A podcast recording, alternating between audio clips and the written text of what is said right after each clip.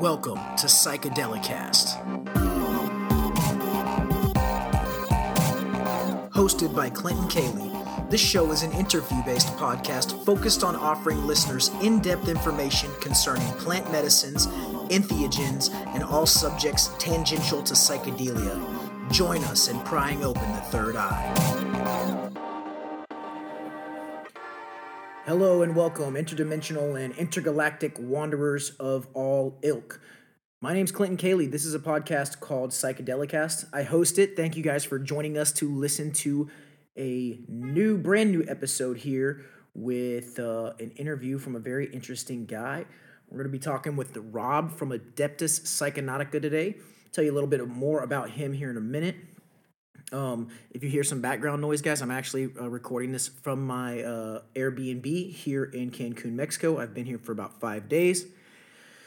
Kind of still getting the hang of it, uh, learning, trying to learn the way of the road, um, figuring some things out, having some stumbles and some bumbles here and there. I pretty seriously injured my toe like the second night. I just like was walking at a pretty brisk pace and I kicked like a raised part of the concrete and fucked up my big toe. So uh, I'm kind of struggling with that a little bit, but um, it's getting better. It's gonna be fine. It's all good. Just gotta kind of gotta take it easy. Um, the weather's been on and off here in Cancun, kind of rainy uh, here and there in patches, and kind of stupid hot, humid, and sunny for the most part. But beautiful out here. I'm really enjoying myself and just getting the lay of the land. Uh, getting ready to be here for another three or four nights. Then I'm heading down to Playa del Carmen, and I'll talk to you guys from there. Um, making some friends via the internet, and one of those friends took me to the her to her gym, and I'm supposed to have tacos with another uh, friend tonight or an acquaintance. And uh, the internet is an amazing tool for this kind of thing. It's really helping me to meet people uh, when it would otherwise be more difficult for me. And I'm working on doing the whole meeting people in real life thing um, as well, like just approaching people and meeting them. But I don't have a commanding grasp of the language here, so I'm doing what I can and uh, I'm figuring it out and I'm learning. Anyways, let's uh, tell you a little bit about our guest and then we'll do some news and then we'll get right into the interview. Thank you guys for joining us on Psychedelicast today. All right, guys. Today's guest is going to be the host of the Adeptus Psychonautica channel on YouTube. Uh, we're going to be speaking with Rob, who is uh, a content creator extraordinaire. Uh, fans of this show would likely already be familiar with him, or several of you will. Uh, he's a big influence on me, and I really enjoy his channels. Um, we talk about it briefly during the discussion, but there was a time where I would watch his stuff like constantly. I, I probably watched all of his maybe not all of, but I watched a good portion of his videos when I was working uh, overnights, and uh, so it was cool to talk to him because it's somebody who I just watched work all the time. And uh, let's tell you a little bit about Adeptus Psychonautica as a channel, and then we'll get to our discussion. Uh, reviews, commentary, and observations on all things relating to the psychedelic community. Rob's been an active member of the psychedelic community for several years, taking part in various retreats across Europe and Peru. He created this channel as a way to document his adventures and as a way to comment on conversations that arise within the global psychedelic community. He does reviews of ayahuasca retreats, trip reports on his own personal experiences, commentary on hot topics related to psychedelics, and he shares his general musings on what he thinks is happening with these amazing substances. He would love to he uh, would love to collaborate with any other YouTubers who are interested in these topics. And if anyone has a project in mind, then feel free to reach out to him via his email address, which is listed below on his YouTube uh, profile page in the About section. At any rate, uh, it was really cool for me to talk to, to Rob. This is another one of my fanboy moments. I have a lot of these because, dude, so many of these people I think are so cool, and I'm and I really I'm not bullshitting you guys when I say that a lot of these guys that I talk to, I follow their work very very closely. So it's always a treat for me to get to talk to them. And this episode is no different. We're going to we're going to give you a little news segment and then we're going to get into it. Thank you guys once again.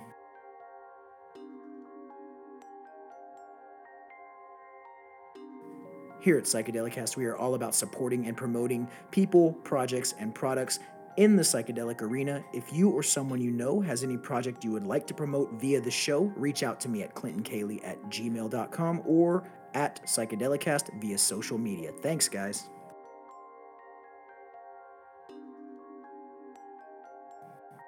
And we're going to do a little promotion for ourselves right now. We love you guys tuning in and listening to the show. We'd also love it for you to engage with us on all social media platforms at Psychedelicast. On Twitter, it's with two T's. Um, uh, we don't do much on Twitter, but you can check us out there too. Uh, Instagram and Facebook are popping. Beyond that, subscribe to the show, please, on your podcatcher of choice. Share it with your friends and family and the psychedelic community at large, and stay awesome. Let's do psychedelic news. Hold up, I wasn't done. My bad. New shit has come to light, man. New shit has come to light. First of all, the young lady I'm supposed to meet up with tonight just texted me back and confirmed that we are gonna go get tacos and beer. So that is gonna be dope. Uh, we're gonna have to dance around the language issue, but we got translators. We'll make it work. Um, also, dude, I just booked uh, about two weeks in the in the future. I just booked a stay at a place in Tulum called literally called Bufo Alvarius. Um, it's a trippy looking little hotel lodging thing. Uh, didn't cost me very much money, and they offer Bufo sessions. So uh, I'm gonna grab my balls, man up, and I'm gonna be smoking a toad here in just a few days. So I'm super stoked for that. I'm sh- shitting my pants already, but uh, you know what, dude? We're gonna do it. Uh, now let's do psychedelic news.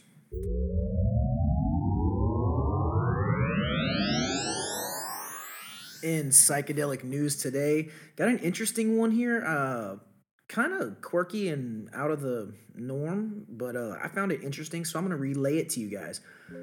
This one comes from fiercebiotech.com. It was written by Arlene Weintraub uh, on August the 13th of 2020. It's entitled Eleusis Sheds Light on Psychedelics That Relieve Asthma in Rats with No Mental Effects. Like I said, this is kind of like weirdly specific, but interesting nonetheless. Psychedelic drugs like LSD have long been of interest in the medical community because of their anti inflammatory properties. But efforts to transform them into therapeutics have been hampered by laws restricting the use of psychedelics, not to mention the stigma associated with them. Eleusis was founded in 2014 with the mission of turning psychedelics into anti inflammatories, and now it has data from ple- pardon me, from preclinical study that it will use to guide the development of its first drug candidates to treat inflammatory conditions. The company's researchers screened 21 psychedelics that target the serotonin receptor 5-HT2A. Uh, activating the receptor is known to have anti-inflammatory effects in asthma. The team discovered that the structural characteristics of one class of psychedelics known as 2,5-dimethoxyphenethylamine, or 2CH, allows them to control inflammation without producing the behavioral effects of LSD and related drugs. They published their observations in the journal ACS Pharmacology and Translational Science. Here's a quote Serotonin actually activates inflammation, but we found that, in contrary to that, these psychedelics are potent anti inflammatories, said Charles D. Nichols, PhD, professor of pharmacology at Louisiana State University, and chair of Eleusis Scientific Advisory Board in an interview. Psychedelics in the 2CH class are related to mescaline and amphetamines, but are not known to have any behavioral effects, Nichols said. It's really the core structure of these mescaline type analog drugs that can produce a full anti inflammatory response. Eleusis will use the insights it gained from the study to inform the development of anti inflammatory drugs, including its current lead candidate, an eye drop that targets 5-HT2A for the treatment of retinal disorders. The Eleusis team started by creating a rat based model of allergic asthma rather than using the mouse models that researchers typically rely on in studying the disease. The problem with mice is that they metabolize some psychedelic compounds so quickly that they often don't provide an accurate prediction of how a psychedelic like drug might work in people with inflammatory conditions. The 21 drugs they studied activated the 5-HT2A receptor, but differed in their ability to prevent the airway constriction that is the hallmark of allergic asthma. LSD, for example, wasn't effective in the rat models, a surprising find according to Nichols. One main takeaway was that the potency of a given psychedelic wasn't predicted by its psychoactive properties, Nichols said. LSD, which is a super potent psychedelic that produces behavioral effects at very low doses, is a relatively weak anti inflammatory. So, the cellular effects that mediate anti inflammatory responses are very different from those that are underlying the behavioral effects. Several academic groups are studying psychedelics as treatments for a wide variety of diseases. Last year, Johns Hopkins pulled in 17, mil- 17 million in funding to open the new Center for Psychedelic and Consciousness Research, which is studying the effects of the drugs on brain function, memory, learning, and mood. The center's scientists are also researching the potential of psilocybin, the key ingredient in magic mushrooms, for treating Alzheimer's, opioid addiction, and other neurological conditions. Eleusis is starting by developing ocular drugs to target 5-HT2A partly because delivering drugs directly to the eye further minimizes the risk of mental side effects from psychedelic compounds, Nichols said. The company hopes to expand its pipeline in the future. This study will inform us on how we can engineer new chemical, ent- new chemical entities with potent anti inflammatory effects in other diseases like asthma and rheumatoid arthritis, he said. Fascinating. So I'm glad I came across that. That's really, really interesting. Um, yeah, check that article out from Fierce Biotech if you want to um, about that company Eleusis working on psychedelic and asthma research. Never would have thought. Never would. That would have never crossed my mind, boy. All right, guys. Let's get into our interview with Rob from Adeptus Psychonautica. Take it away.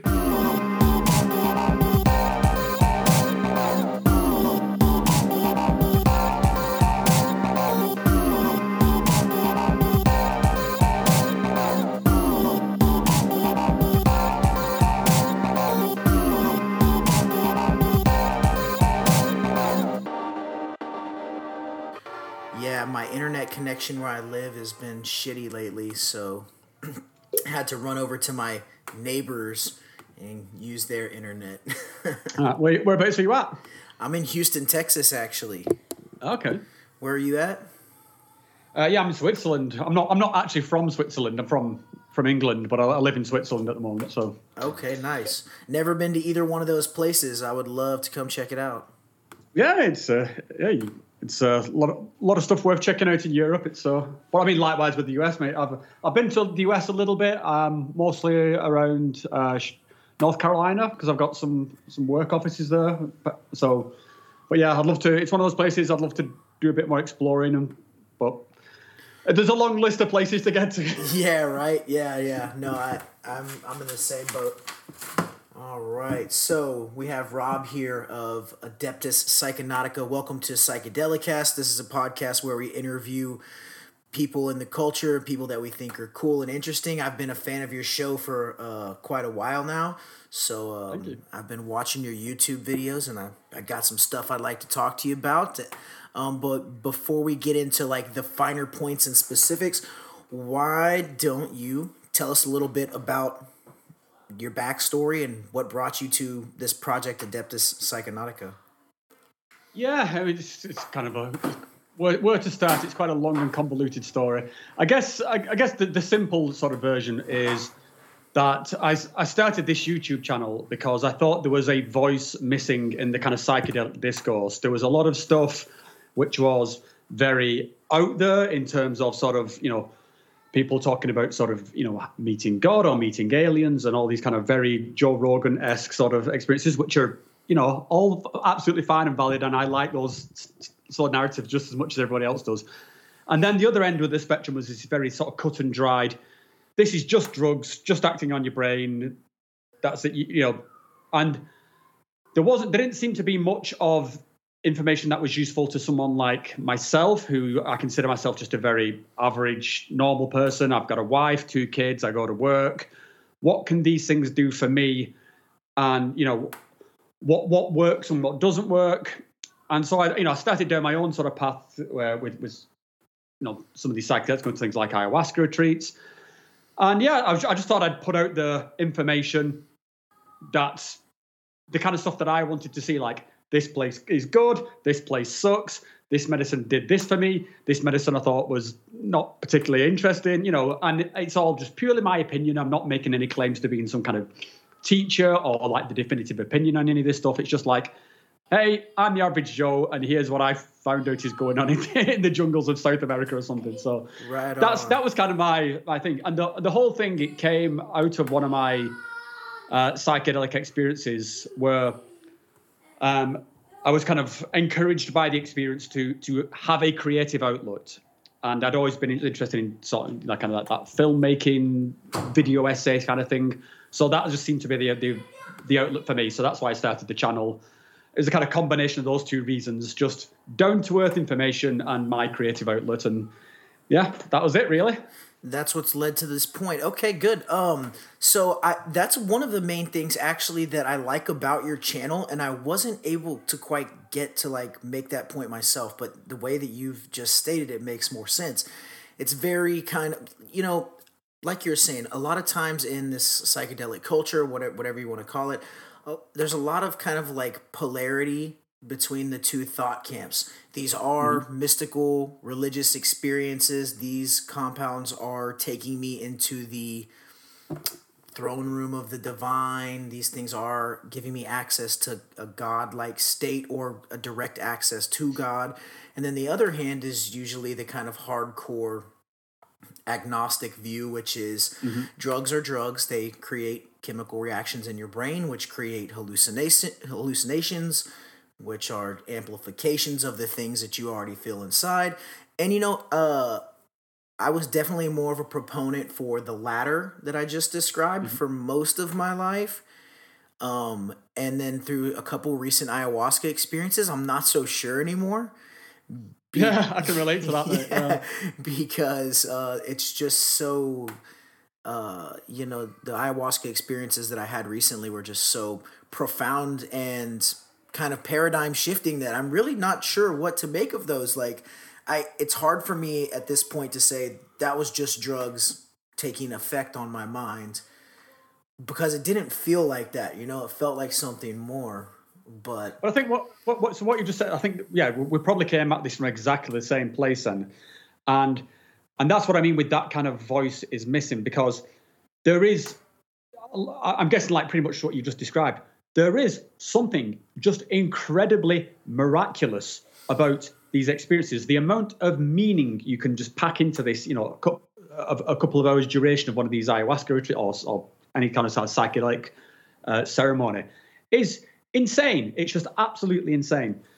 And likewise, I think the the way that you can sort of internalize that in terms of sort of like, uh, you know, what's going on with your own psychology and stuff like that. Again, there's just so much depth there. And what I found was with, with this discourse is that it was not only was it in these two camps, but each of these two camps would, would kind of escalate on top of each other. So that if, if it went into the kind of the mystical narrative, which again, I love that mystical narrative, but it just builds on itself into absurdity where it's like, oh, you know, I, I you know, I spoke to God. No, I mean, I literally spoke to God, and then aliens happened, and then this, and so that's all true.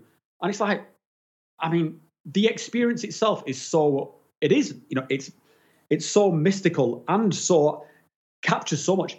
It doesn't need to go that far into kind of, you know, it, even if it's just happening purely in your own consciousness, it's still amazing. And and yeah, likewise, the kind of like the very hardcore sort of science things will, will just escalate on top of each other. Like there is absolutely no nothing mysterious at all about the fact that you are having a conscious experience and that you took some chemical thing and it just flipped a switch in your brain and then you saw geometry pour out of the fucking sky, like as though that as though that's not in any way interesting. And so that was the kind of like I, I, that's where I was kind of sort of coming at and was like, is there not a middle ground here where I can say like like I have talked to God. I don't even believe in God, but I just had this experience. I cannot unhave this experience. It just happened to me. And again, it, I don't necessarily have to extrapolate it into, well, I was actually the, the right hand of the divine figure or whatever. It's what does it mean to me? What do I get out of this? And is, you know, does God necessarily need to be some dude in the clouds, or is am, am, am I my own God? Is, is this my own higher power? Is it you know, and that's that's how I kind of come at these things. I, I want to. I'm I'm always looking at it for like the meanings. What does it mean to me? Like the science is super interesting. The the narratives of of these mystical experiences and these archetypes are insane.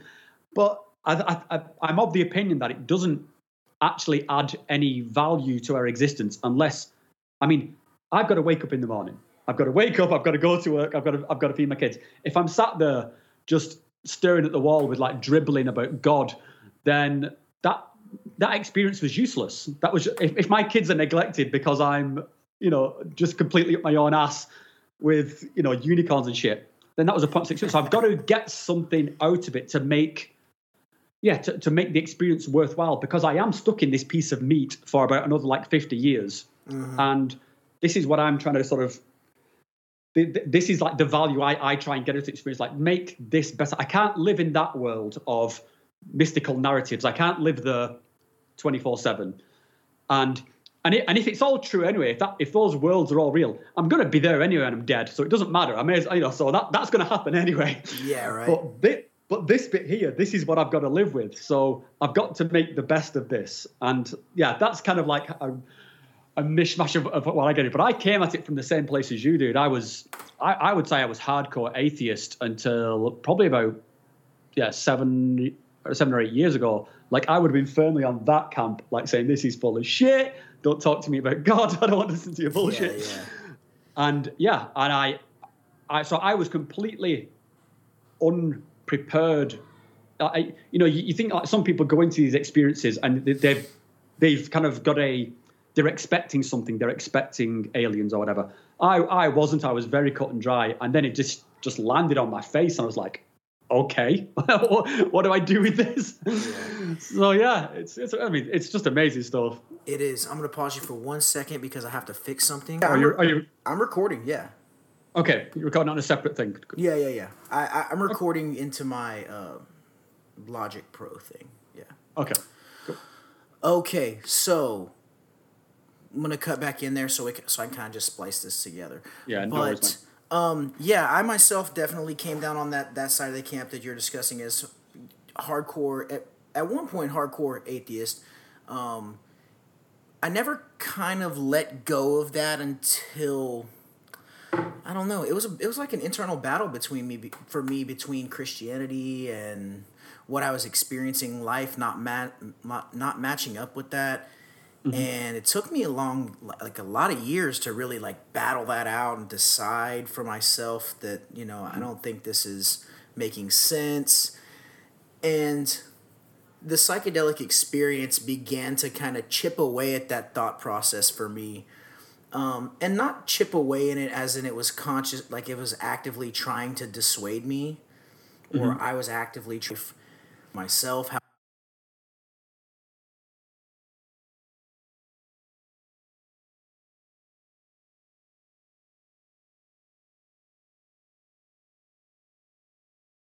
profound feeling truths or these things that I'm being shown in these psychedelic experiences, these things aren't matching up. And it took me a long, like five or six years of kind of battling that out to get to the point where I was where I was aware of what ayahuasca was, that I, I decided mm-hmm. to go drink ayahuasca. And then after drinking ayahuasca, I guess it was even more like confusing because it was like it didn't do what I thought it was going to do. It didn't like put those nails in the religion casket for me. It mm-hmm. was more of like, okay, well, everything that you've conceptualized about religion and God is like very small in a small box and like okay we're going to open the box up and show you the possibilities of what god could be and that maybe you could be god and maybe everybody here could be god and like mm-hmm.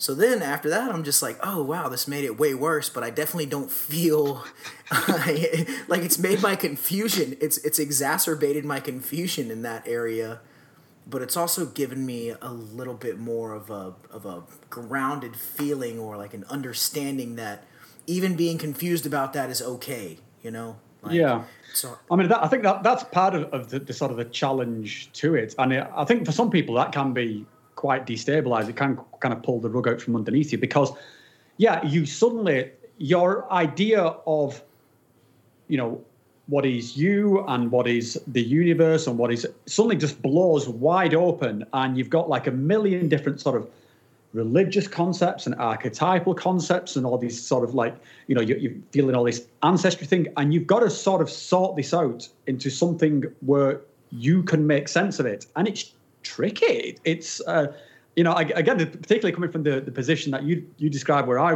was the same you know it's like i thought i i had the world cut and dried. I thought it was like it was me you, you, you're born you turn on you live you die turn off. That's it shut up. And then and then suddenly, yeah, yeah, I'm, you know, having all these kind of experiences and all this kind of thinking about things that had never even crossed my mind before, and having a sense of your sort of your own place in this this narrative of the universe, and it's it's humbling, it's sort of terrifying, it's it's you have to try and sort of put your building blocks back in place. Like, holy shit, how, where do I stand here? And but what, doing so is also incredibly exciting. It's because you get to sort of put yourself back together into something.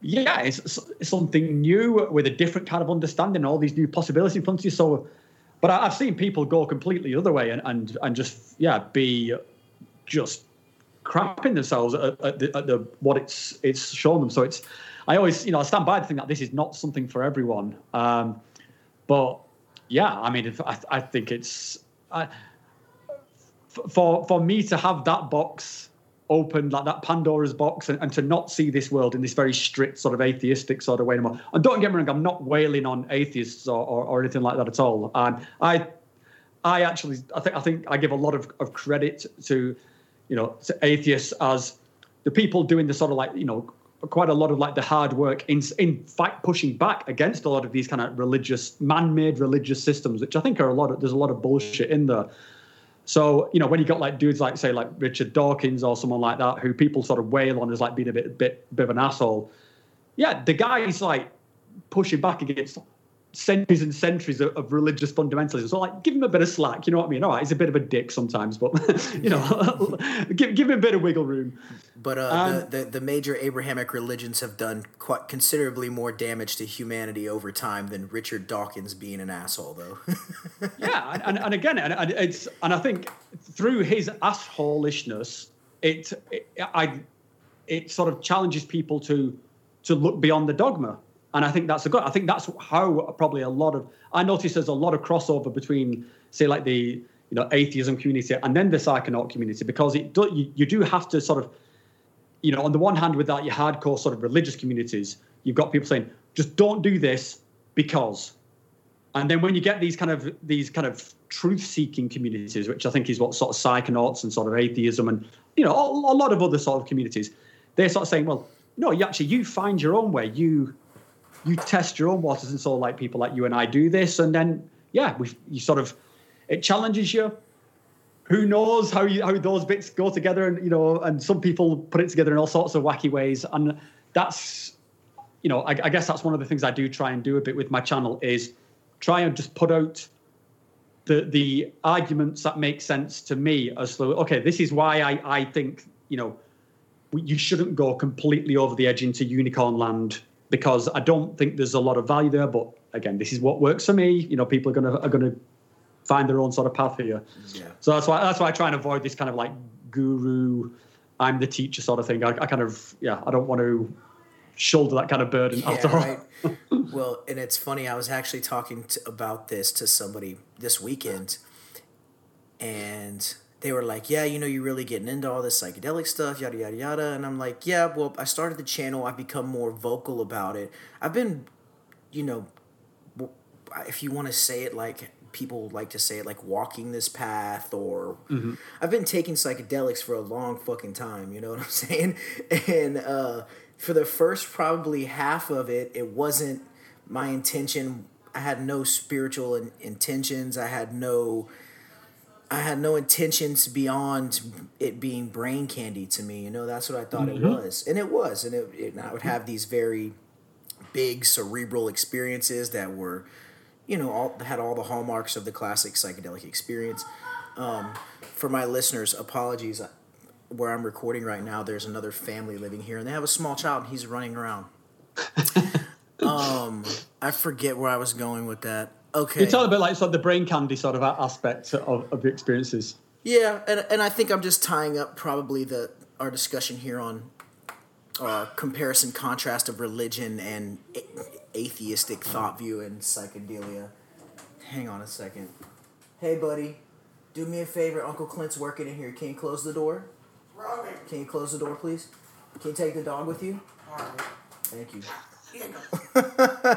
Dude, I'm sorry, but normally. It's The, cool, man. Don't don't you worry about it. Man. I've got two kids myself. It's I, I know what happens. Right on. Normally this doesn't happen, so this is throwing me off today. But anyways, uh, I forget the point I was going to make there, but I'll finish uh, a point. I've been taking psychedelics for a long time. For half of that time, it to me was nothing more than the kind of brain candy, tripping with your friends, having big experiences, but it didn't mean anything beyond that to me. Um, until my ayahuasca experience, and I was kind of given a similar. Uh, I was kind of told like what you were like or I think this is what you were getting at, is that during an ayahuasca experience of mine, I was told, hey, go ahead, it's okay to go ahead and be more vocal about this. Like, it's okay to use to to create some sort of some sort of a creative outlet around this. Um, It's okay to because I had a lot of fear around that, you know, and I still do. You you're, you're yourself as a as a family man, as a professional. Um, you know, I don't know what line of work you do professionally, but in my line of work, if the people who pay my paycheck were to like find my channel and dig into the fact that I'm interested in this kind of stuff, I could I would more than likely lose my job and possibly be blacklisted in the community, the small community that, that I work in. Um, so she was kind of ayahuasca was kind of telling me like, hey, it's okay, like to let go of those fears, like it's gonna be okay. And you know, this is something you've been passionate about for a long time. And right now you're having one of the biggest experiences of your life in this arena, mm-hmm. which is kind of shaking all the foundations of what you thought you knew about reality. Mm-hmm. So it's one thing to have these psychedelic experiences and the geometric fractal patterns and the nostalgia and the feelings of love, connectedness, oneness. All that's great, and and you know, it, there's varying levels of magnitude to that that can mean so much more to you. But when you have like the core foundations of how you see reality, like, oh, you get a glimpse into what seems to be life after death.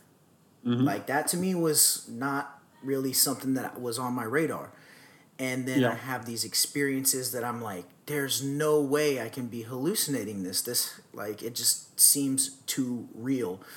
Um and I say all that just to kind of close up the point about this gulf between the atheistic thought camp and the spiritual encounter thought camp, if you will.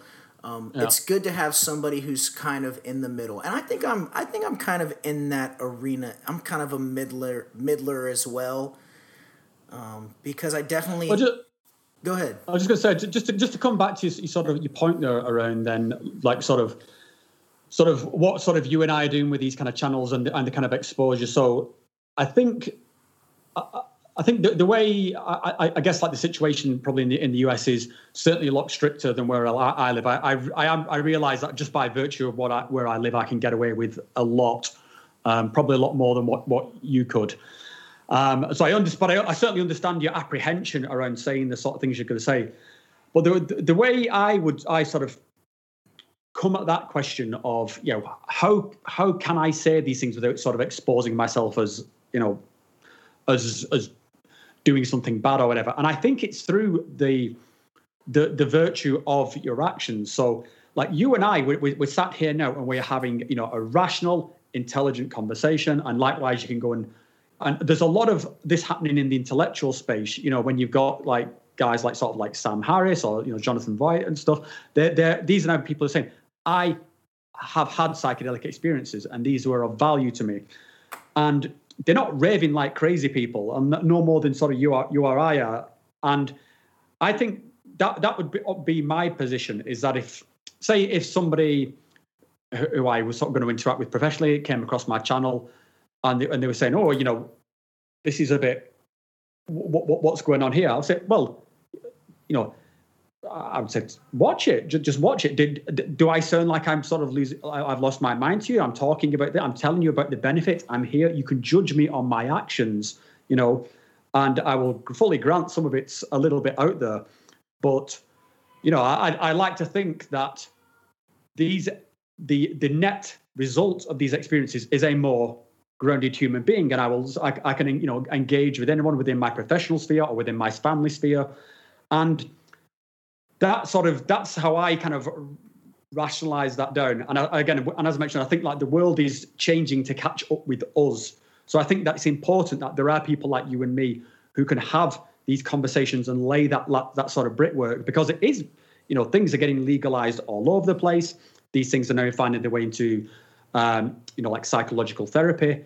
So, you know, without sort of uh, being a bit too much up our own asses, we are at the vanguard of something here, and I think it's important that we can continue to have those kind of conversations and do so in this kind of in this rational way while fully acknowledging the doubts and the like i don't know like what is going on here? I don't know but i'm going to try and do something with this. So yeah i think this is i think this is actually an important thing that's happening within the, the this kind of psychonaut space. And i think it's it's it's yeah it's awesome that there's people like yourself who are sort of willing to do that particularly within the uh, you know the limitations of the country that you're in yeah. So yeah, keep at it, dude. thank you, thank you, man. And I, and I'm going to, and you know, it, it, she, and I'm going to use this language which I've used before on this podcast because to me it's one of the simplest way to describe it. When I say she told me, it's like I was having this interaction or this data download mm-hmm. or I was receiving this information, which is more than likely from another facet of my own subconscious. Um, either way, but she's telling me like it's okay, just go ahead and give it a shot. Like you know, use your voice. You like to write, you like to be involved in various creative outlets, and this has been one of the most important things in the development of your life. And you know, she made it so clear to me. She was like, "Look, if it weren't for your psychedelic experiences, you would not be here where you are in your career, professionally, mm-hmm. financially, none of that. Without these experiences that you've had throughout your life, you wouldn't even be here." So, give it a little bit of respect and love on the back end, you know. And so I started I started working on that. Um, but enough about that. Enough about me. Um, so there are a couple specific things I kind of wanted to talk to you, and we've kind of touched on them base. We kind of cursorily touched on them so far, but uh, I've seen some stuff on your channel that I find very interesting um, because I don't see a lot of psychedelic arena stuff touching on these topics. But I've seen that you cover some things that I would s- con- consider a little bit heavier or a little bit darker in this arena. Uh, I'm okay. going to throw out some uh, examples and then we can sure. talk about those specifically, or we can just talk about kind of why you like to or why you think it's important to go into these discussions. So I've seen you discussing the shaman who claimed to have created COVID mm-hmm. uh, that video, which was bizarre. I watched that the actual video as well as yours, and uh, we can we can discuss any of these at length if you'd like. I've also seen you discussing Octavio delivering Toad in a very bizarre and scary, dangerous looking circumstance, mm-hmm. in my opinion. Mm-hmm. Um, and then I also saw you recently post something about a young woman uh, her ayahuasca, her destabilizing ayahuasca experience. So yeah, that's that's actually my wife. Yeah. Oh, okay, that's your wife. Oh, okay, yeah. okay, great. Um, well, um, anyways, we can talk about any of those in depth, um, but I I think it's important for us to acknowledge and discuss. Uh, the dangers and the shadow side of this, if you will, or just the physically dangerous side. Um, can you speak to your interest in discussing these kind of uh, occurrences? Yeah, absolutely. So, I mean, there's a couple of, of things. There's, there's on, on the one hand, we've got um, organizations or people that I have interacted with and who, bec- because of that interaction, um, I feel like I've, I, you know, I've got some visibility of what they're doing. And in, in some cases, you know, the, these might be people doing very good work, which I've highlighted. But in some cases, there are people who've done what I would consider unethical work, which has led to harm, in some cases even led to death. And yeah, I'm, I'm, I'm I personally could not. Um, I don't know how to phrase this. I, I feel I had a kind of a, a duty to, to, to surface that that kind of information, but particularly in the case of Octavio, I've I have done a toad ceremony with Octavio, And then I, I and I had nothing but good things to say about Octavio. I, I had, but then people would start sending me videos of, of him acting in this very abusive way. And I was like, shit, what do I do with this? Because on the one hand, I've had a, a profound as experience as, as anyone with, with this guy. I like the guy. But on the other hand, I'm watching him basically drown somebody in real time or just lose his shit with somebody. And I couldn't not say anything about that. I feel it would have been unethical for me to not say something. So so I say something, and it's not that I hate Octavio, and like I say, I actually quite like the guy. I cannot detach myself from the fact that I had a profound experience with him, but I'm not going to sit by and let that bullshit just not be said. So you know, I'm, and I think this is an important thing about when you go down these this kind of road into sort of you know plant medicines, or if you go if you go to some shaman, it's very easy to get caught up in that thing of this guy can do no wrong. This guy knows everything this, you know, these medicines are all powerful. They can cure cancer. They can do this. They can. No, let's. The, the, there's some places where you have to sort of draw the line. There are some, you know, there are some retreat centres that are a rip-off, and that's in, Inner Mastery place where, where, you know highlighted with the guy who claims he created COVID. There are there are bad actors in this field. There are good actors who are just misguided, and I think it's our duty as a psychedelic community to just surface the truth. And you know, there's there's retreat centres that I've been to where I really liked that retreat centre, but I became aware afterwards that they were not treating their staff badly. And uh, yeah, I'm not going to pretend that's not the case. I don't care how many profound experiences I had at that centre. If if your people are getting fucked over, then I'm going to surface it. Particularly when they'll, like with a lot of the inner mastery stuff. After I did my first video sort of being critical of, of Inner Mastery, uh, the, the, sort of the retreat organization, then I had people reaching out to me, even ex-staff members from that organization were reaching out to me saying, here's my story. And some of them were shocking, absolutely like, and so I kind of, it certainly wasn't my intention, um, but I've, as people were, were reaching out to me, I felt an obligation to share their story. Now, in the case of, of, of my wife, Rachel, who was the, the, last one you mentioned about the person who had a destabilizing experience. So, me and my wife have been in, the, in doing psychedelics for a long, long, long, long, long, long time. Um, you know, I'm, I'm 42 now. We've, we've been at this for, for quite a while. And yeah, she, she it, it ended up to a point where um, she had a very deep ayahuasca experience and it triggered uh, a relapse of her anorexia and she was sort of I would I wouldn't go as far to say she had a psychotic break, but she was certainly having um, she was seeing and hearing things and stuff. And this obviously it's my wife. This is someone dear to me, and we are, you know, she my wife's been in a lot of a lot of my videos. We consider ourselves, you know, advocates for these things, but there is a dark side. There is, you know, as with anything, there there is and I felt that story was just as important to tell as my own story of wow, wow, this is so amazing. Like, so, and again, so this is not. It, it comes back to that binary thing we talked about at the beginning. You will get a lot of people who are saying psychedelics are bad, they will make you crazy, you'll throw yourself off buildings. Over there, and then you get the camp over there saying psychedelics are amazing, they do no wrong, you can fly, you can talk to God, you can cure cancer.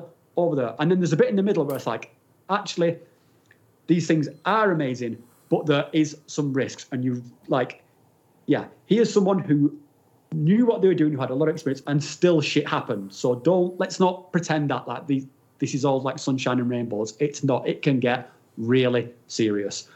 So that's the kind of the balance. And I thought that I was in a good position to offer that because I I do have such positive experiences.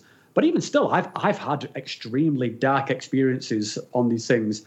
And I think it comes par for the course as well, particularly if you are trying to heal from some kind of traumatic event. You know, if I've I've been on retreats with, with soldiers who were just, you know, yeah, the most shell shocked, like sort of PTSD people. They'd been, you know, done like eight years fighting in the Middle East. They'd been, you know, just watching their friends, just horrific stories, like just limbs blown all over the place. People who had just forgotten to be a human being and they were did doing like a lot of ayahuasca ceremonies and to to heal from that is not going to be an easy process. It's going to to overcome that sort of shadow, that sort of darkness. You're going to have to face that sort of shadow, that sort of darkness. This idea, there, there is a kind of, I think, a, a, a kind of a bullshit stereotype out there that you literally you just you drink one cup of ayahuasca, you throw up a bit, and in the morning all your problems have disappeared. And that's just yeah. I I, I want to like Not smash gonna that happen. no, not at all. I, I, I want to smash that myth myth up with a hammer because, you know, I've, I'm, I'm working through some of these sort of issues myself. I, you know, I had some suicide in my family, which I'm trying to re- resolve, and it's, yeah, it can take you to like beyond edges that you did not know were there. It can be extreme dark, and I, and I, I, I am of the opinion that those journeys are worth taking that if you want to sort of see the light at the other end, you have to go through that dark place. But let's, you know, I'm not going to pretend that dark place is not there. I mean, God only knows what it looks like if you say, like, you know, if you're someone who's been raped or something like that. I can only imagine what's going to play out there. I think there, I, I, I guess I, I just, the, the message I'm trying to put it is, is you've got to take these things seriously. It's, uh, and I would say ayahuasca is is like an order of magnitude in difference to something say like LSD or psilocybin. Um, I, I'm not sure exactly why that is. I'm not go there, but there is something about the kind of the emotional cork that gets blown with ayahuasca that is just completely different to I'd say a psilocybin trip or something like that. And I, I think people. Um, yeah, I, I've seen people completely underestimate this thing. I've, I would say a, a couple of the retreats I've been on, I've seen people come out of it just absolutely shell shocked because they just weren't aware of the kind of like oh, just the opening of the floodgates. You thought you were just going to do something, it would last a few hours, and that would be it. And it's yeah, these these things go on for like weeks or even months afterwards, Yeah. and that's that's what Rachel was trying to sort of portray. Yeah, I've uh, I my ayahuasca, which I've only drank ayahuasca twice, and that was last year. I'm planning to do. I'm planning to. I'm taking a trip. Uh, I'm leaving like in a week, and I'm gonna drink ayahuasca again several times uh, uh, during my travels. But every single day since my last that I drank ayahuasca, I think about it in some way. It comes up in some form. It's like I've given this analogy before, but it's like this box with like all these different drawers and keyholes. And it's like you kind of have to play with the box every day, and then like eventually one of the keys will open, and there's something in the drawer, and you'll be like, "Oh, okay, now this kind of fits into like."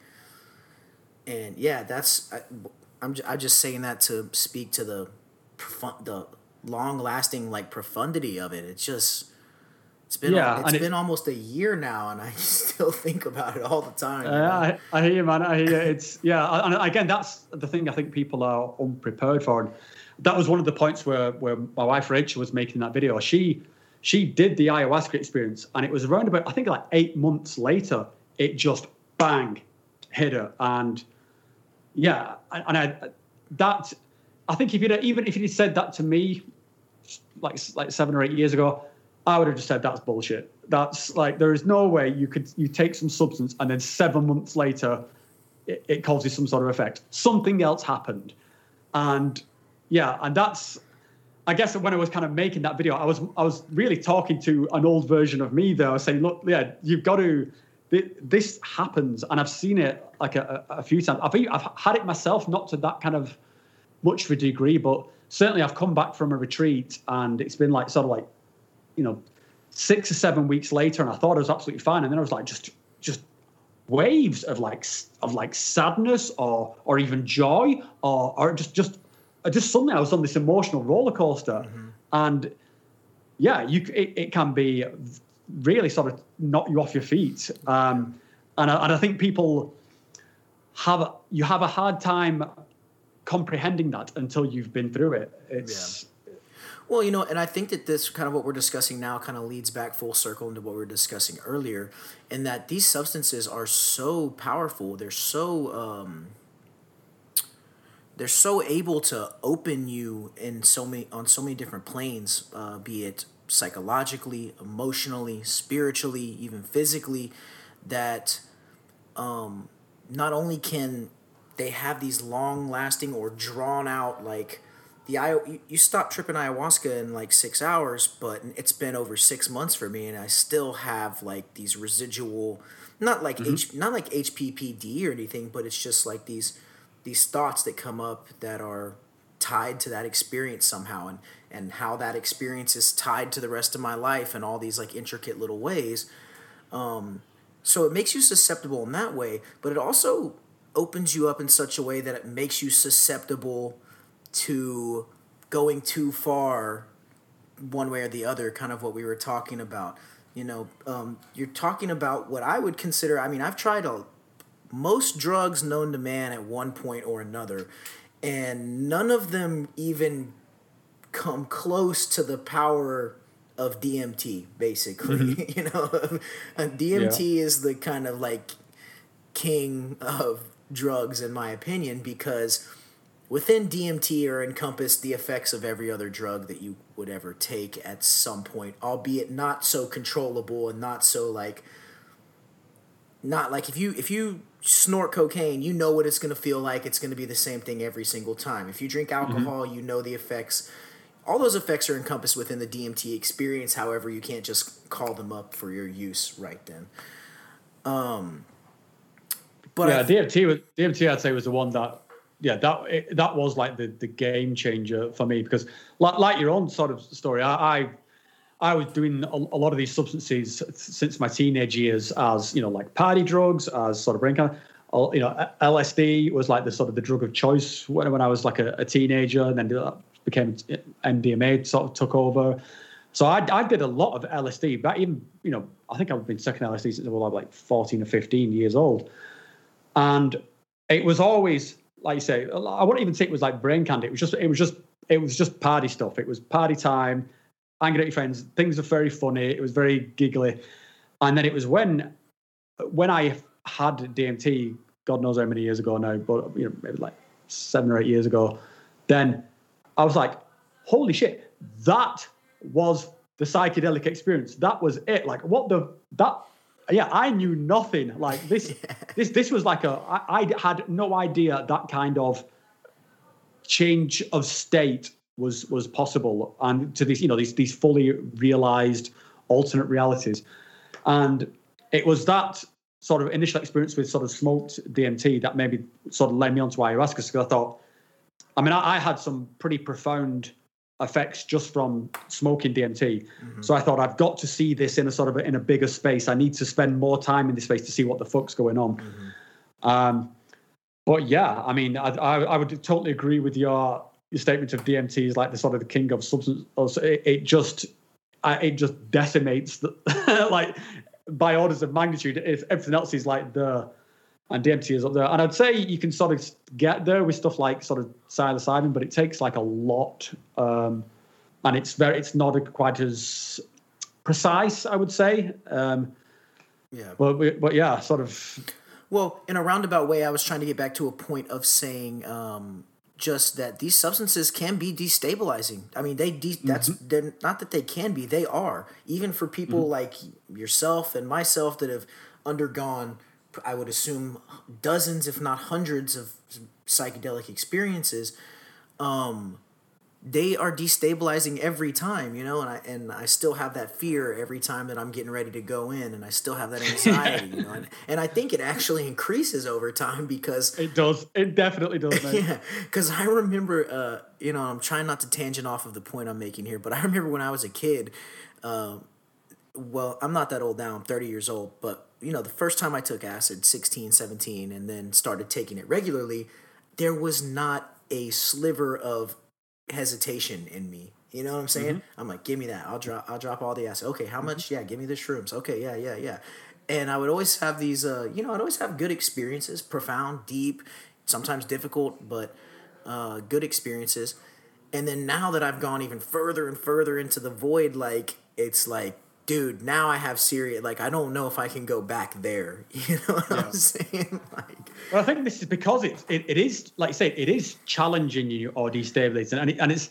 I guess I guess the difference here is it's a, it's a you're, you are consenting to that sort of destabilization. You you know what you're getting into, but that doesn't. Once you've tasted it, you know that's what's kind of coming, or at least on a subconscious you do because I, yeah, if if, if I had the prospect of knowing that I was going to finish this conversation with you and go and smoke DMT, my stomach would be doing backflips right now. I would. This would be like the equivalent of knowing that you're going to get your ass kicked after school. It's like, I, I'm like, oh my, you know. And I, there's been times that I've just completely sort of pussied out of it just because it's it's just been too much. It's been too much anxiety. Even though I knew I wanted to do this thing and I knew I would get some benefit from it, it's that the prospect of seeing that void and and having to sort of insert yourself into that picture is yeah I, I, to say that it's terrifying is not anywhere near an accurate word. It's it's it's repellent in some way. It's repellent Yeah. to you wanting to stay grounded in this reality. It's like but then but the kind of the flip side is is that the amount of awe and wonder and and and joy and that's you know when it like we use the word sort of like awesome a lot in sort of you know in everyday life. And really there's nothing particularly awesome in everyday life. But when you go to the other side of these experiences then that is like true awe like true on your knees before creation. Like holy shit. And i think it's that what makes these experiences so valuable to me is that ex- that to, to, to sort of be in the face of of, of that and, and just be awestruck and have your your mouth literally like uh like holy shit. And and and then to, to come back with that and just be sort of reinvigorated with how, with like the wonder of cre- of creation the world around you is amazing. But yeah that precipice is is terrifying. And I, I don't know if I, I don't know if you heard there's a a thing where, where Terence McKenna would give it to some sort of Buddhist monk or something and um the, gave DMT to this Buddhist monk, and this, he said uh, afterwards, what, what, "What do you make of that?" And this Buddhist monk says, "Oh yeah, well that's it's the little lights. That is as far as you can go and still come back. Any further than that, and you wouldn't be able to. That's basically cross the path into death." Yeah. And I think that's probably psychologically a very accurate sort of thing because, yeah, it's. I mean- what is, if people relate like the DMT experience to the sort of like the near death experience or whatever, I would completely buy that. It's that if that's that that seems to be perfectly feasible. It's just so bizarre, and I've certainly had that experience narrated to me as clearly as I'm narrating to you now. That this is the kind of like this is the post sort of the world of post matter. Like once you once you we leave this realm, that we will return to this kind of like collective unconsciousness mm-hmm. And that was actually kind of useful for me because it completely cured me of a, a anxiety I was having around death. Um, so yeah, I mean it's crazy stuff. Yeah, yeah. say that. Look, what else can you say? It's crazy stuff. I know, man. Yeah, talk. Well, you start talking about DMT, man. It gets crazy, and you know, I've I've had that also on salvia. Have you ever smoked salvia before? I- I've not known, and I've I, I think with, with salvia, it, it used to be when I was living in uh, in the UK, it was very readily available, and um and and it was kind of it was seen as something like a like what what kids would take to freak on freak out on. That, that there wasn't a lot of sort of value in it, so I'd, I'd kind of I'd written it off as as not worth sort of doing. And then since I started this channel, I started looking into a bit more, and I'd had people sort of message me. I've had, I've had a few conversations, so I thought, okay, if I get the opportunity to, I, I will try salvia. But no, I've, it's actually incredibly difficult to get hold of in Europe. Um, I think I could probably get it if I went to like the Netherlands or something like that. But You can find in terms it. of You just got to look on the, in the right places on the internet. You can find it. I might be. Yeah. I might be able to help you out. I don't know. Yeah, yeah. I mean, if I, if I if I had the opportunity to do it, I think I probably would try Dude, it now. honestly though, I don't know, man. For me, I think salvia. I think salvia dwarfs DMT. Even I think salvia. Really? I think salvia is the is the king shit, dude. Honestly, man, I've never been so just decimated by anything. DMT has never roughed me up like salvia. Salvia to me is the ultimate, complete dissociative, total hallucination, loss of the memory that you used the drug to get there, mm-hmm. and just this violent onslaught of the most insane psychedelia combined with total dissolution of your physical body and extremely uncomfortable for me every time. Not not pleasurable But uh, I've learned some really cool things from it, like particularly this last time I did it, actually, which is odd, and I wouldn't recommend anybody to do this, but whatever, I did it. Uh, I, was, I, I broken through on DMT, and I was coming back, kind of like the world was like reassembling itself around me.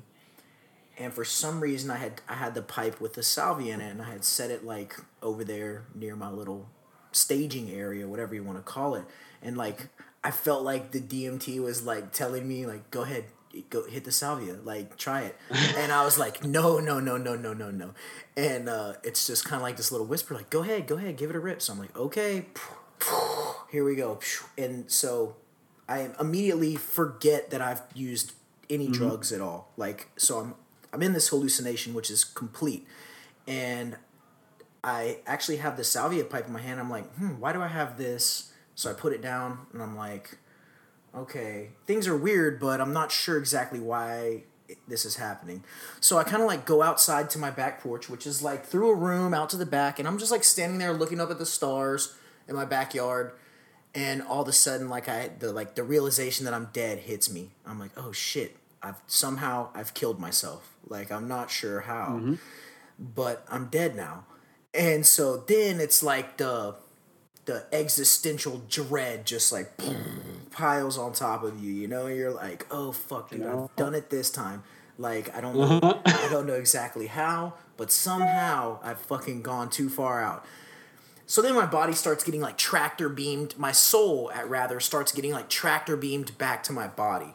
So I'm like, like rolling around the walls in my room, like sucking back to my body, and I see my body sitting there on the couch, like slumped over, and I'm Holy like, shit. so I'm like, oh shit, I've been tri- I've been tripping this whole time. Okay. So mm-hmm. hang on. I smoke salvia. Okay, yeah, I smoke salvia. Okay. And so at this point I'm like so buried under the weight of this immense fear of being dead, you know, that like I'm st- I'm panicking because I don't remember how I got here. I don't know if I can get back to normal. It's always that thing of mm-hmm. like can I get back to normal? Can I get Yeah. back? And so I start having that conversation and I start crying, you know, because I'm fucking terrified. And I'm like, am I going to be okay? Am I going to be okay? Like, ca- can I go back? Can I go back? And it's like the salvia spirit, whatever you want to call it, dude, whatever's happening there, I'm not sure. It's like, it's going to be okay. Just get back in your body. It's going to be okay. Like, just go sit down and get in your body. And I'm like crying like begging for my life to like come back, you know? And so she just tells me, go sit down in your body. So I literally like go put my feet in my feet, sit down, like, oh my God, I'm back. And uh, dude, I cried and cried and cried about that because it was like, I really, I literally faced my death, you know? That was like the hardest ego death I've ever had where it, mm-hmm. it wasn't like abstract and it wasn't like a part of me was dying. It was like I was dead. Like I had I had to accept the fact that I was never coming back. And then I got to come back and it was just like the most beautiful like amazing experience even though it was the scariest shit that's ever happened to me. I've had other salvia. Yeah, yeah, yeah. I've had other salvia experiences that were real fucking scary, but that one was real scary on like a on a deep existential level.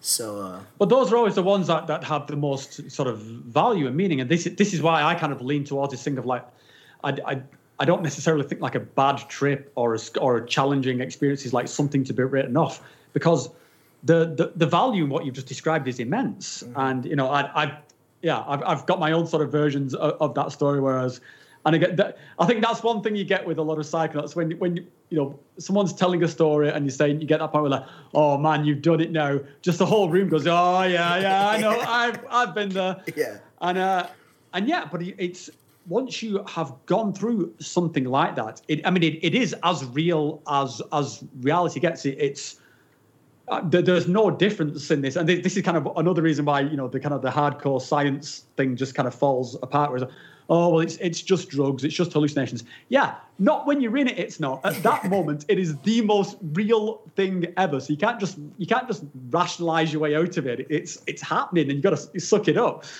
So, but yeah, but, but having been through it, then yeah, you can overcome sort of, you know, like fears of death. You can overcome sort of fears, of anxiety. You can heal from the you know the things that were haunting you for decades before. That's that's like the amazing thing about these these things. And it's yeah it's it's not it doesn't come for free. You have to you have to go into those deep waters to Yeah. to get those kind of those kind of benefits. And it's like uh, you know i've had all this time working with these things and and they work obviously like we were discussing in the beginning. Taking psychedelics is one thing but integrating them and using them in your day-to-day life is another thing. And it takes time to learn how to do that to kind of understand that the trip itself the experience itself is only like the the first aspect of the journey like you have to mm-hmm. well, you don't have to. You can do whatever the fuck you want. But if you just keep gobbling psychedelics and not trying to use whatever you're learning there to better your physical day to day life, then what's the fucking point, you know? yeah um, exactly and, th- and th- this is the thing i was talking like earlier where like I, I think some people do fall into that trap that's you know you see people like thinking that the the, the answer you know you, you have one of these psychedelic experiences and then the, the answer to that is to just, just stay and try and stay in that state as much as possible. And i would say that's probably the yeah the, the wrong approach. You want to if if there's one thing these things do it is teach us a lesson just like the lesson you just you just mentioned. And what are you going to do with that lesson? The lesson isn't well just stay dead in in psychedelic world then. It's yeah do something positive with it. Use that to make a, a positive change to yourself and then maybe to you know the, the mm. people around you and then maybe to the world at large. And yeah so it's I, I think this integration thing is, is a topic that's very close to my heart. And it's i think it's tricky in that it, i think it's still a relatively new topic. Mm-hmm. There's no there's no fixed rules here mm-hmm. because particularly if you say if you go to like a, a culture in the amazon um, the, this concept of integration do- just doesn't exist because the society is built around having these psychedelic experiences. They don't need to integrate. If you, you if you're living in a village in the Amazon and you wake up on a Tuesday and say, "I tripped my bollocks off last night," then that's just a Tuesday. If I went into the office and did that on Tuesday, they would, I'd be in a straitjacket by, by the end of the day. Exactly. So integration in the Western world, and again, in, in all, all different sort of cultures within the Western world, is completely different to like the concept of integrating if you're in the Amazon. So we've got to work this out for ourselves because this is not something we can import from South America. They don't have it. For them, it's just it's the day to day. We as as Westerners who've got to who, who have you know our own sort of culture and society, we've got to work out okay, how can I have a transcendent experience on Friday and then function on Monday? Mm-hmm. How do I do that? How do I go to my nine to five job when, as you say, really all I'm thinking about is all the different keys and all the different locks of my mind as it all as it just explodes in real time. So this is something. This is like the challenge that we've got to got to sort of work out for ourselves. And I think that there's ways of doing that, and certainly like ways of of, of exploring. I think there's I've, I put a lot of stock in things like um, Jungian psychoanalysis, and uh, but also just you know the very basics of staying grounded.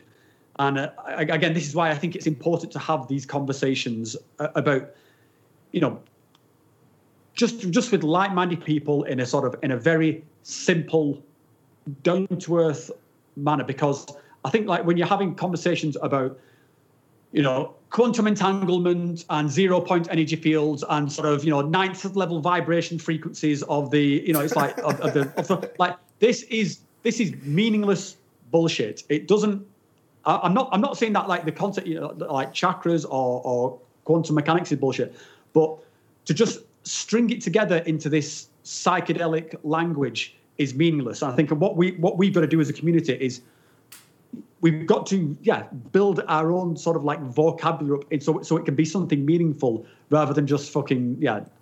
Like I said, I, I, a lot of this psychonaut stuff is just complete psychobabble. I think. Dude, for real. I was I was trying to get to that earlier. We got a little sidetracked, but I was gonna say, man, since I've started doing this podcast and reaching out and, and talking to people in different aspects of psychedelia, and for this project, I'll talk to anybody. Like, uh, I, I- I want it to be very like informative, good guests. But I, I talked to my last guest, who I'm gonna platform this coming week. He's a ex-military who took his first truffle experience like a month ago and he's like 55 years old. So I was like, and he was just a fan of my Instagram page. And he commented and said, Hey, I'm taking my first truffle experience. This is my first psychedelic experience. You know, wish me good luck, yada, yada, yada.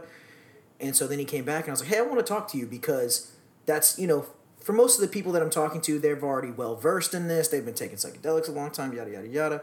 Uh, so, anyways, I thought he, his would be a nice new voice. But, uh, man, I meet so many of these people who are talking about eighth dimensional Arcturian aliens and fucking mm-hmm. star seed indigo children and all I'm oh, like, yeah. bro, calm calm down, dude. Like I, I, I can't take you seriously.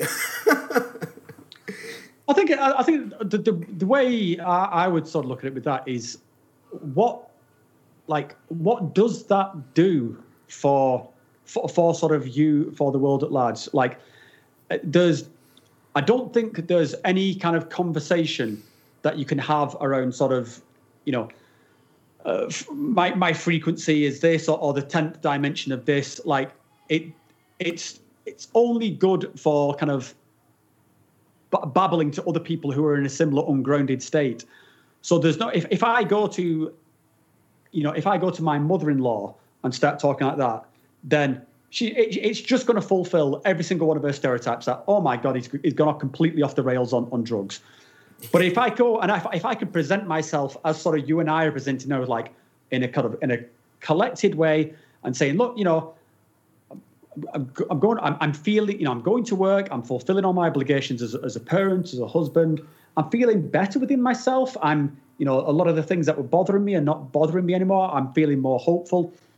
Then there's not a lot you can say to that, like, oh my God, he's on drugs. He's just, you know, he's he's gone completely off the rails talking about being happy and having an adjusted life, you know. So it's so yeah. The, the I think the, the, the kind of like the the very hardcore psychonaut speak. I think is good with as long as it's within the terms of subjective experience. Because when you obviously you know you want to talk about these experiences, the, these experiences, and I I will talk about them as as good as anybody else can, and I'll talk about you know being in the face of creation or being in the you know the right hand of God or or you know having dialogue with myself as you know as my own sort of archetypes of fuck knows what, and that comes with a certain amount of fluffy speech. You can't get away from that. Mm. But as I think as long as it's done within this framework of like this was my subjective experience, but over this is what I'm going to do with it. And I think this is where you need to be grounded, and I think this is where you can be kind of fluffy and creative. And I think the people who stick those two things together, and it's like, well, because I saw this, then yeah, reality doesn't exist, and um, everything is just being. I'm just imagining everything, and yeah, that's not a way to live. That's not going to help your, you know, be a grounded person. It's not going to help you sort of, you know, you, you sort of. It's not going to help spread a positive image of these substances and what they can do, or you know. So I that's how I kind of like pass it out in like poetic poetic subjectivity over there, grounded objectivity over here. Sure, sure. And I think there's room for both in the psychedelic experience, you know, and I hate to be um that guy. Um and you know, even my friends will tell me that now. They're like, "Dude, can't you just like take some acid and chill? Can't you just take some mushrooms and chill?" And I'm like, not really anymore, dude. Like, no, no. I want you guys to have fun, have all the great time. You, I want you to laugh, giggle, watch cartoons. That's great, man. But to me, this is something more now. And mm-hmm. at some points, I'm kind of resentful of that. But what it's given me, though, has been, you know, far beyond giggling at cartoons on a couple grams of mushrooms. Um, but I think there's room for both of that in this in this uh, arena because God knows if sure. I if I wouldn't have taken my first gram of mushrooms and giggled and watched the walls melt and had a great time, you know, years ago, then I wouldn't probably not be here right now doing this and life would have been a completely different set of circumstances. So I think Yeah, I think I, I, think there's definitely room for both. And in fact I would I would say so it's pretty critical for both. And I certainly I, I, I you know, I think there's there's there's one thing to take these things purely as, as like a, a sort of a party drug, and I, that's obviously something I would sort of advocate against. But there is also something to be said where, and and even when I've been on like sort of you know ayahuasca retreats, like you know deep into the sort of traditional framework, there is still space for this. Sometimes you just need to feel just you just need to have fun and need to feel the joy of being a human being. That's it's part of our, the kind of the problem of our society is everything's so fucking serious and you got this weight on your shoulders and you just get swallowed under your own bullshit. And sometimes, man, like like you know, even on like ayahuasca retreats, it's usually towards the end of the retreat as the sort of people have done the big work and it's wind down. You can have joyous, fun experiences and just feel like, fuck me, this is so good to be alive. This is just like, I needed this. I just needed to feel like myself. It doesn't always need to be super intense language of the undescribable, you know, de- destroyed before the cosmos. Sometimes it's just like, God, it's fucking ace to be alive. Like Yeah. it's, uh, you know, and I think that's. So yeah, I I think that I think there's a, a balance. I don't think it all necessarily needs to be sort of super serious. I think there's a lot of spirituality can come from that what I've just described of just being just just the joy to be alive or you know being sort of here with my wife and sort of just be able to look and say oh my god i love you like this is you know Yeah. I, do you know I, and i knew it all i knew how much i loved you but i just I fucking love you man you know and it's it's so nice to be reminded and just have your own bullshit kind of cut away Yeah. so so yeah, I think I I I, I I think that balance of fun and um, I, I I think recreationals are kind of almost become like a dirty word in psychedelics, but I don't necessarily think it should be. I think there's there's something there where it can be, yeah, s- super sort of sort of joyous. Well, there there's a, there is an inherent level of recreation in it if you're a curious and interested person because mm-hmm. you're not going to have a more curious or interesting experience on in this life that I'm aware of.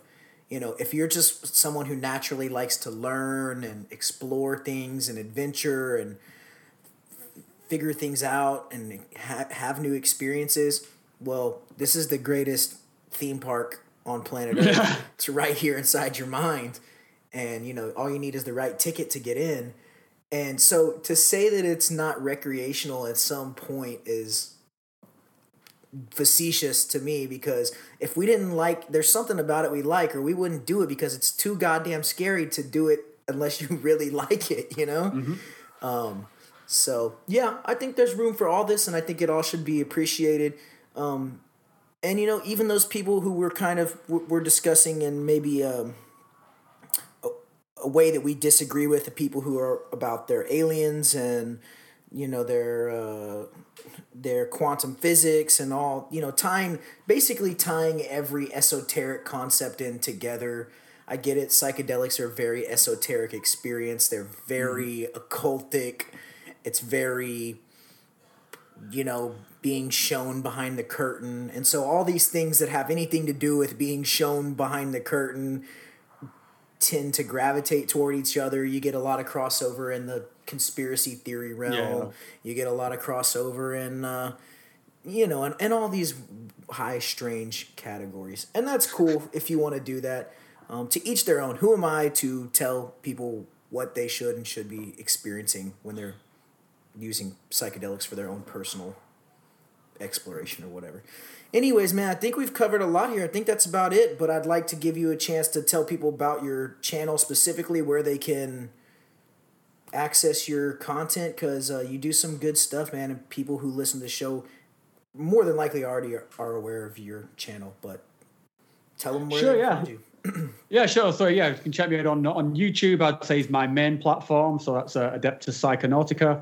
Uh, I also have a subreddit where you know people can go and suggest topics for me to talk about, or just sort of engage in conversation.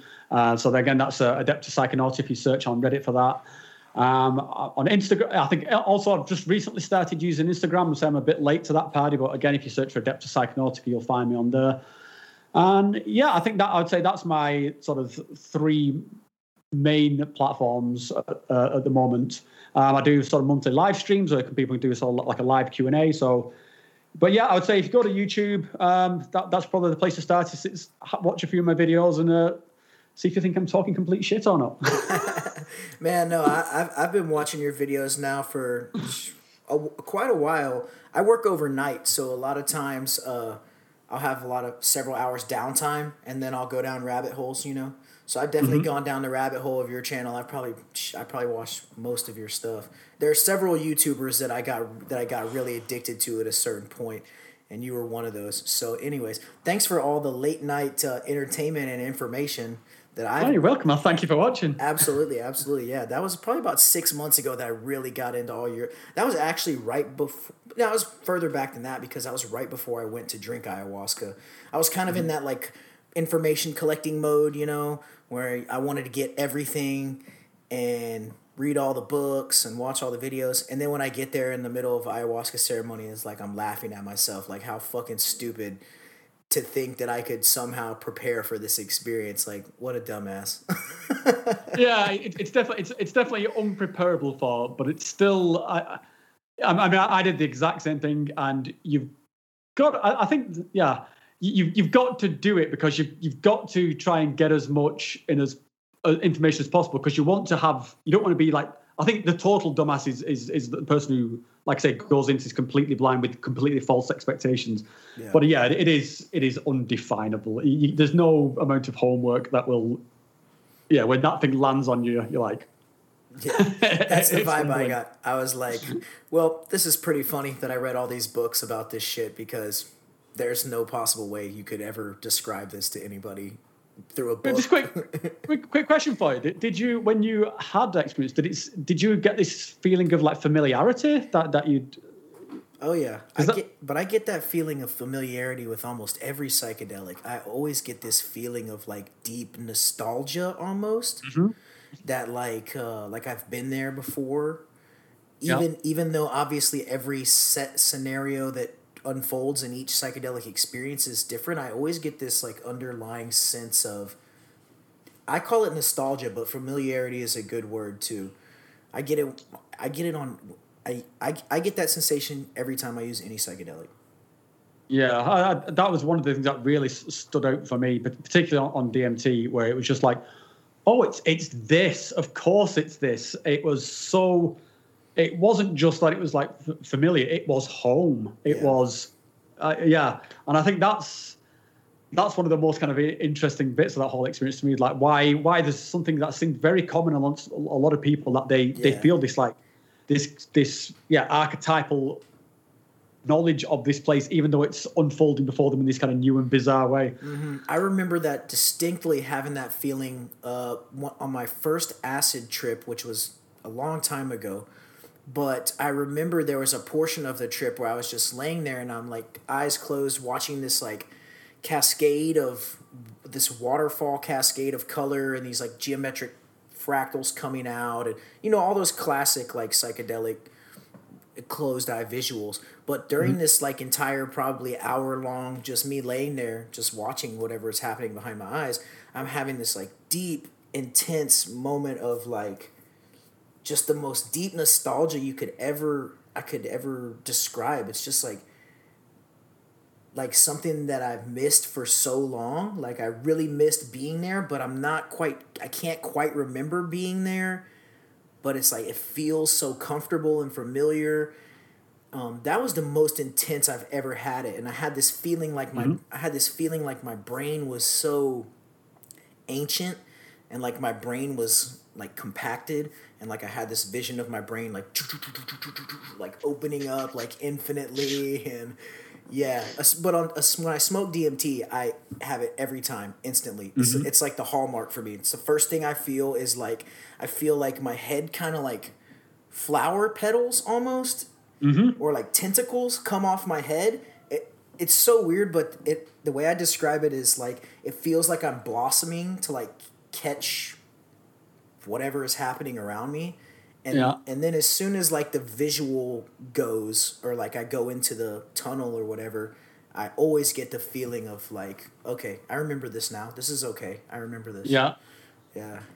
And I never have negative, honestly, I've never had a negative DMT experience, uh, smoke DMT, because I don't know, for me, it's always just so beautiful and it's always so like awe inspiring that I don't even get the chance to be afraid because I'm just like, I'm just Yeah. like, what the fuck? I, I would say on DMT, I had one fleeting moment, which was like an absolute shit my pants moment, and it was. And again, and, and then I just got got pulled along on the roller coaster. But I- I'll this it, I'll never forget this like particular moment, and it was just the whole thing. It like kind of like crashed. I went to like a sort of like blue screen of death, and like a voice just kind of like like like the matrix just like collapsed, and this voice just said to me clear as a bell, and this is what happened when it when it goes wrong. And I was and, and then I was just like, okay, am I have I broken it? Am I ever coming back? And then it went whoosh and carried on.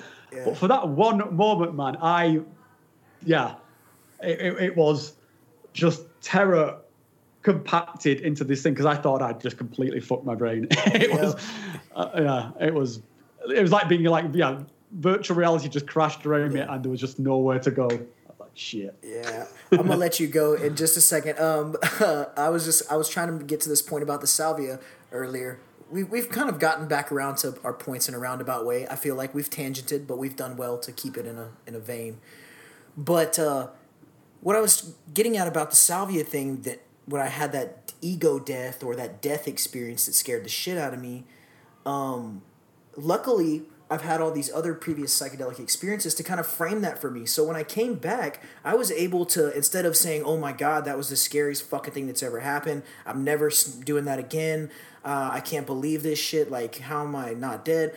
Instead, I I came back and I just cried to because I was so thankful to be alive.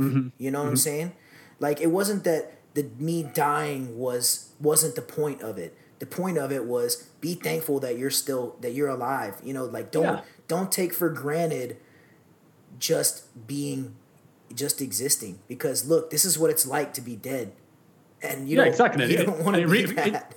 it tells you it, it re this is kind of what i was saying about that that sense of like awe and wonder it's it's telling like yeah you you are not entitled to exist you have a gift you have been given this gift of existence and you better fucking make the best of it because it can it can go out like that and that's you know i think that's the lesson that i get from those kind of experiences like yeah jesus christ i've, I've been sitting here wondering about like you know what's going on, what's going on with Brexit, and what's going on with fucking, you know, who's got some drama on Facebook, and this is bullshit. This is just bullshit. You have got you you are a creature of limitless possibilities. You can do whatever the fuck you want, and you're sat there stewing about some fucking financial political situation in England. Like, get over it, dude. You know, make the best of your life. And I think that's the kind of the, that- that's what these those kind of very traumatic experiences but tell you so yeah you did this life it's not for free it's not a throwaway thing you better make the fucking best of it Hell yeah. and so it's, it's good to get your ass kicked like that once in a while Yep, we need it. We definitely need it. Well, Rob, thank you so much for uh, joining us here at Psychedelicast. Rob of Adeptus Psychonautica. Any last words? Anything to close the show here?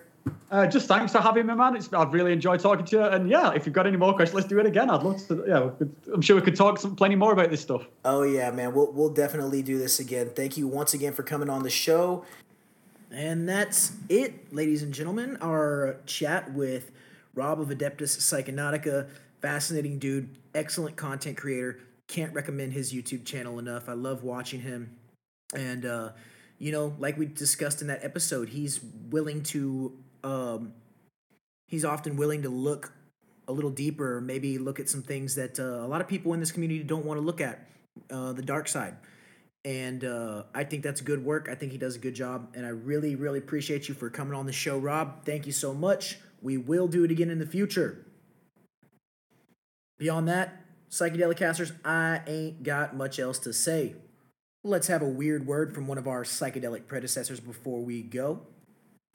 How about, oddly enough, a word from everyone's favorite atheist, Mr. Sam Harris? One of the greatest responsibilities we have as a society is to educate ourselves along with the next generation about which substances are worth ingesting and for what purpose and which are not. Ladies and gentlemen, it's always a pleasure to have you here with us on Psychedelicast. Thank you so much for your for your joining us in the attempt to pry open the third eye. We'll see you next time and we love you. Bye bye.